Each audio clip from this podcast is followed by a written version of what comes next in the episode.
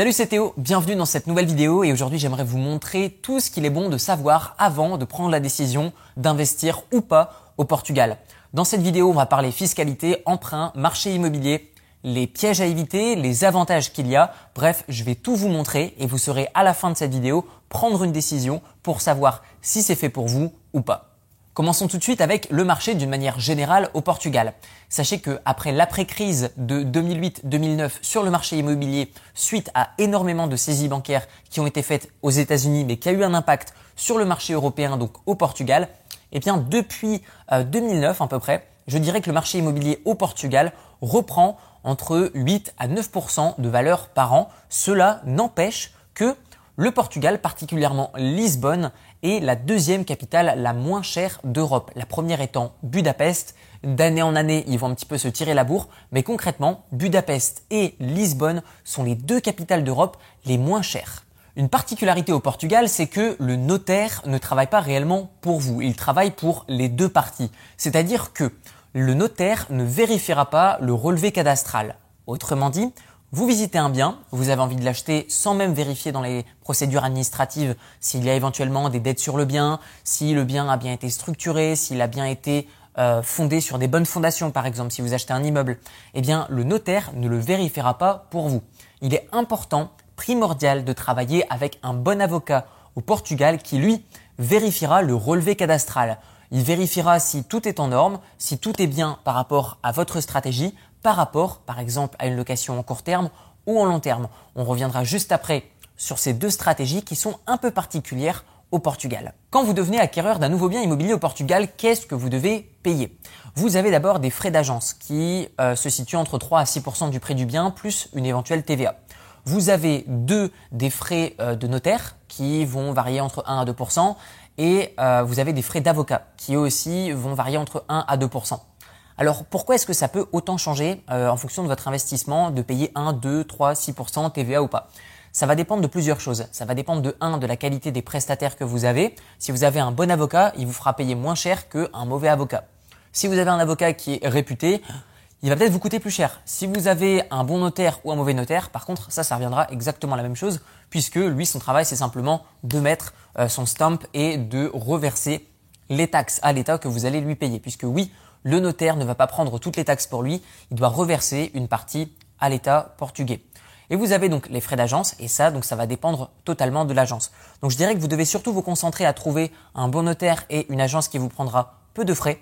Et c'est comme ça que vous effectuerez une très bonne affaire puisque un gros levier sur l'amélioration de votre euh, rendement, ça va être au niveau du prix d'achat. C'est réellement comme ça que vous allez pouvoir booster votre rentabilité plutôt que de chercher à augmenter les loyers dans un second temps. Vous avez également deux autres types de taxes à payer lorsque vous devenez acquéreur d'un nouveau bien immo et que vous gardez votre bien immobilier. Vous avez donc le droit de timbre qui équivaut à 5% du prix du bien, mais vous avez aussi un impôt local qui va se payer tous les ans, qui va dépendre de la ville dans laquelle vous allez investir, mais concrètement en moyenne qui va varier entre 0,4 et 0,6%, donc on va dire 0,5% du prix du bien que vous allez devoir payer tous les ans. Attention, ce n'est pas calculé comme dans d'autres pays, par exemple, où vous allez payer sur le prix, euh, l'évaluation du sol. Au Portugal, c'est le prix du bien. Donc si vous avez un bien qui vaut X millions d'euros dans un terrain qui est complètement nul, eh bien vous allez payer aussi cher que si vous avez un bien qui est euh, très très bien et qui va être dans un endroit qui va être parfaitement situé. Donc concentrez-vous sur le choix de la localisation et ne prenez pas en compte l'impôt local comme dans d'autres pays. Si tout comme moi vous ne parlez pas un seul mot de portugais et que pourtant vous avez envie d'investir au Portugal, eh bien retenez une chose, c'est que le contrat pourra certes être traduit dans votre langue maternelle, le français, si c'est le cas. Sachez cependant que sur le contrat, il y aura toujours une ligne qui dira que le portugais prend euh, le pouvoir sur, prend le dessus sur la traduction. C'est-à-dire que, admettons que vous parlez français, vous achetez un bien au Portugal, vous demandez à faire traduire le contrat. Sachez déjà, déjà que lors de la signature du contrat, le contrat va être euh, dit à l'oral. C'est une norme qui est au Portugal que je trouve pas mal.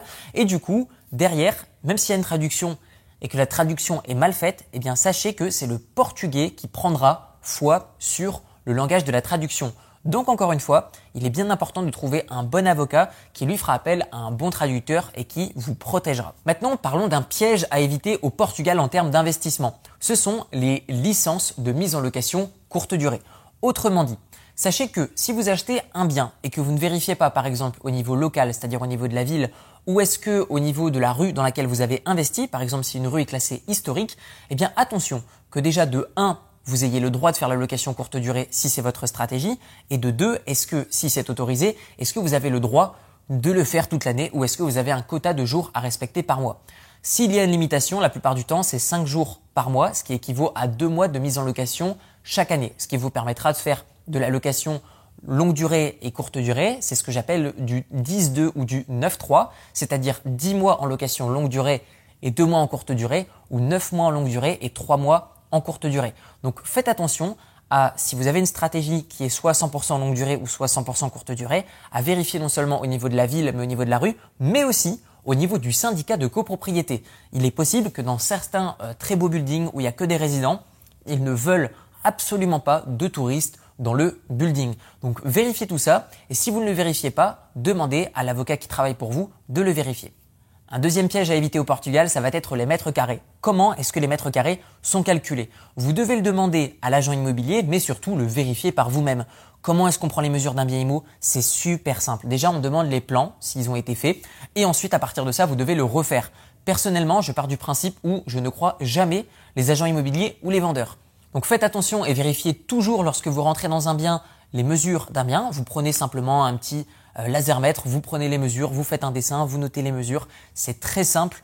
Vous calculez le nombre de mètres carrés et vous vérifiez également que la division sera possible. Parce que si vous, par exemple, prévoyez de faire une colocation ou une division, par exemple, d'un appartement en deux studios, trois studios, eh bien, faites attention à ce que non seulement les arrivées d'eau soient bien distribuées, bien regroupées, mais aussi qu'il n'y a pas des murs porteurs en plein milieu du bien immobilier qui ne sera pas spécifié sur le plan que peut vous fournir un agent ou un particulier qui s'improvise architecte. Donc faites attention à ça. Moi personnellement, j'ai vu énormément d'erreurs sur les plans que m'ont été fournis par des agents IMO ou des particuliers qui mettaient en vente leurs biens.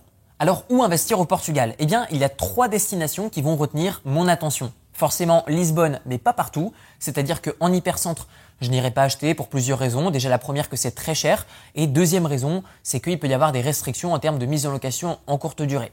Ou alors ça peut changer à l'avenir. Donc un, j'achèterai pas en plein cœur de Lisbonne, mais plutôt aux alentours de l'hypercentre. Deux, j'investirai éventuellement à Porto. Porto pourquoi? Parce que les prix moyens au mètre carré sont faibles et il y a un afflux de touristes qui est en constante augmentation. Et trois, j'investirai dans l'Algarve qui est le sud du Portugal. Alors même si les prix moyens au mètre carré vont changer entre la périphérie de Lisbonne et par exemple l'Algarve ou Porto, il y a aussi autre chose qui va changer. Ça va être le comportement d'utilisation des biens immobiliers. Donc si vous avez un mode d'exploitation par exemple en courte durée, vous dites ok, je vais faire de la courte durée toute l'année au Portugal. Visez plutôt Porto ou la périphérie de Lisbonne. Euh, la location courte durée toute l'année dans le sud euh, du Portugal va fonctionner généralement plutôt dans les mois chauds. Cependant, dans les mois plutôt froids, ça va être un peu plus mort. Cependant, cela ne veut pas dire que vous pourrez avoir des bonnes rentabilités dans l'Algarve à prendre simplement en compte que je vous recommande d'investir plutôt en début d'année. Le temps qu'il y ait les travaux, vous allez pouvoir commencer à toucher des revenus de votre première euh, grosse saison et pouvoir rembourser tout le reste de l'année le crédit que vous aurez éventuellement fait. D'ailleurs, on parlera juste après du crédit immobilier au Portugal. Maintenant, quelle est la procédure pour acheter un bien immobilier au Portugal et devenir l'acquéreur? C'est simple, à part la casse crédit, vous avez simplement à visiter le bien, vérifier si ça rentre dans vos chiffres et une fois que vous avez fait ça, vous allez voir donc un notaire qui va rédiger le contrat de vente. Vous allez ensuite voir un avocat qui va vérifier le contrat de vente et aussi le bien immobilier si tout va pouvoir être possible par rapport à ce que vous aviez imaginé, que ce soit au niveau de la destruction, de la division, de la mise en location. Il va vérifier tout ça et ensuite le contrat est signé. Sur le contrat, deux choses très importantes. Déjà de 1, la compte qui doit être versée avant la prise de possession, c'est-à-dire que avant que je reçois les clés du bien immobilier, je vais verser généralement au Portugal entre 10 à 20% du prix du bien. Et ensuite, une fois que l'ancien propriétaire euh, pourra quitter son bien immobilier, eh je vais lui verser le reste de l'argent, c'est-à-dire entre 80 à 90% du prix du bien, et ensuite il va me remettre les clés, c'est-à-dire que je vais pouvoir prendre possession de mon bien immobilier. Donc, en l'occurrence, dans la théorie, c'est très simple. Maintenant, dans la pratique, il peut se passer un peu de délai entre le moment où vous trouvez le notaire, l'avocat et entre le moment où il fait ses recherches. Mais concrètement, comptez une prise de possession de manière générale entre 20 jours à un mois pour devenir acquéreur d'un nouveau bien immobilier au Portugal. Concernant l'emprunt bancaire, c'est vraiment beaucoup plus simple qu'en France. C'est-à-dire que au Portugal, vous pouvez présenter des projets qui sont peut-être moins rentables qu'en France et pourtant on va quand même vous les financer. Pourquoi? Parce que les banques vont gagner plus d'argent sur les crédits immobiliers qu'en France. Et pour cause, au Portugal, attention, vous avez euh, surtout des intérêts qui sont variables. Puisque oui, le Portugal retient ses erreurs faites par le passé avec beaucoup de taux fixes. Ils avaient prêté à des taux fixes et du coup, beaucoup de banques euh, malheureusement ont fermé au Portugal. Ils ont fait des saisies bancaires, ils ont essayé de revendre des biens mais beaucoup de banques se sont pétées euh, après 2008-2009 euh, au Portugal et donc maintenant ils vont demander des intérêts en fait euh, variables. Donc c'est-à-dire que peut-être qu'aujourd'hui vous allez emprunter au Portugal à 2-3%, peut-être que ça peut évoluer par exemple à 4 ou 5%. Il y a quand même une certaine limite à cette hausse, mais sachez que ce n'est pas comme en France, vous avez beaucoup de taux variables.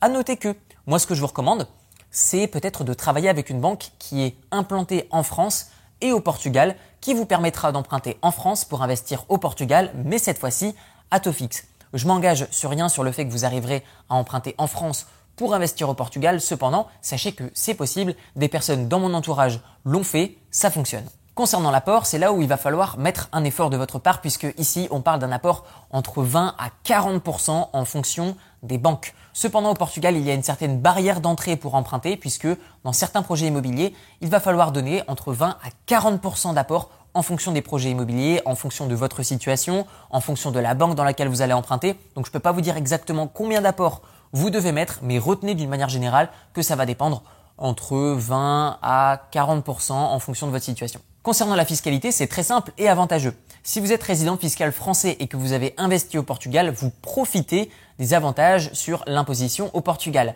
qui ne sont que de 28% sur l'imposition que ce soit sur la plus-value ou sur les loyers, sur les bénéfices que vous allez générer. Par exemple, j'ai touché 1000 euros de loyer, je vais avoir par exemple 500 euros de coût euh, sur mon bien immobilier, eh bien je ne serai que imposé 28% sur les 500 euros et ça, même si j'habite en France, du moment que mon bien immobilier se trouve au Portugal. Et ça, c'est grâce à l'accord de non-double imposition entre la France et le Portugal.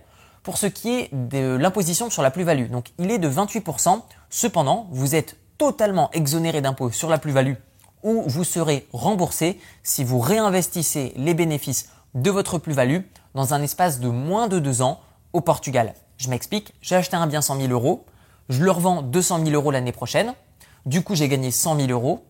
Ces 100 000 euros, si je les réinvestis pas après deux ans, eh bien je suis imposé 28 000 euros dessus. Cependant, je ne paie pas la taxe de 28 000 euros si je réinvestis mes 100 000 euros initiales plus les 100 000 euros de plus-value si je les réinvestis dans un nouveau bien ou plusieurs autres biens immobiliers au Portugal avant une période de deux ans. Donc très avantageux le Portugal au niveau de l'emprunt, de la circulation de l'argent et au niveau de l'imposition pour se construire réellement un gros patrimoine immobilier. Et enfin, terminons sur les frais de gestion. Combien est-ce que ça va vous coûter de déléguer la gestion de votre bien immobilier en court terme et en long terme? Dans certains pays, c'est un peu compliqué, on ne sait pas trop, 8, 12, 15, 20%. On ne sait pas trop ce que ça comprend, les frais de ménage, les frais d'entrée, les frais de sortie. Est-ce que ça comprend les frais des plateformes style Booking, Airbnb, Agoda? On ne sait pas. En tout cas, au Portugal, c'est très simple, c'est 30% à peu près et ça comprend absolument tout. Frais de nettoyage, frais d'entrée, frais de sortie, frais de plateforme style Booking, Airbnb, c'est 30% sur le loyer qui sera généré. Par exemple, vous avez 1000 euros de loyer qui tombe plein, et bien du coup, vous avez seulement 30% euh, à donner, donc 300 euros. Donc vous comptez 700 euros dans votre poche. Forcément, il y aura le crédit euh, à diminuer, donc que ce soit les intérêts, mais aussi le capital à rembourser. Et derrière, il vous restera les impôts à payer et vous êtes tranquille. Donc imposition, que ce soit au Portugal, euh, sur les revenus que vous allez générer ou sur la gestion de votre bien immobilier, c'est simple à comprendre et c'est ce que j'aime au Portugal, ils font les choses simplement. Concernant la location longue durée, on sera plus aux alentours de 10% puisqu'il n'y aura pas beaucoup de frais, que ce soit de gestion pour trouver de nouveaux locataires ou communiquer avec eux. Même chose au niveau des frais de ménage, même chose au niveau des frais de plateforme. Il n'y a pas tout ça, donc on sera plus aux alentours de 10%. On arrive maintenant à la fin de cette vidéo. Dites-moi ce que vous pensez de l'investissement au Portugal, que ce soit à Porto, à Lisbonne, dans l'Algarve. Dites-moi ce que vous pensez dans les commentaires de cette vidéo. Vous retrouverez également dans la description de la vidéo une série de 4 vidéos de formation 100% gratuites qui va vous expliquer comment investir dans l'immobilier sans aucun apport. Que ce soit pour emprunter de l'argent, que ce soit pour trouver une bonne affaire et la transformer en très bonne affaire, trouver des locataires et se protéger contre les impayés pour les laisser rembourser les mensualités de votre crédit et enfin comment ne payer aucun impôt sur la totalité de vos revenus immobilier. On se retrouve dans la formation gratuite. Merci pour votre attention et je vous dis à très bientôt. Ciao ciao